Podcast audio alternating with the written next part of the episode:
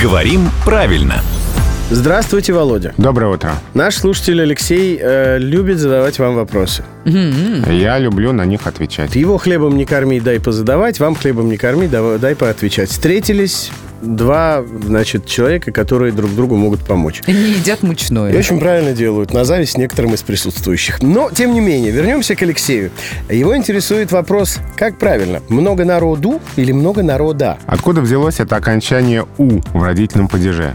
Это окончание возникло потому, что когда-то в русском языке было намного больше типов склонения слов, чем сейчас. В два раза больше. Сейчас три склонения у существительных, а было шесть. И разные окончания из разных утраченных типов склонения встретились э, вот, ну, в современных падежных формах.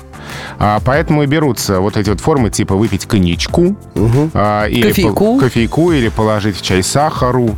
Вот эти вот формы со значением ограниченного количества. Это тоже родительный падеж, но другое значение, другие окончания. Это вот след э, разрушенной давным-давно системы древнерусского склонения. Но так играючи можно употреблять такие слова? Конечно, можно. И эти формы с этим окончанием, они иногда разговорные, иногда нейтральные. И вот во фразе «много народа» или «много народу» и так, и так правильно. В словарях а, это, эти формы даются как равноправные. Понятно. У нас тут немного народу, но эти трое, в общем, дорого стоят. А, Рубен и Ева и главный редактор «Грамоты.ру». В этой рубрике он вообще самый главный редактор. Появляется здесь каждое буднее утро в 7.50, 8.50 и в 9.50.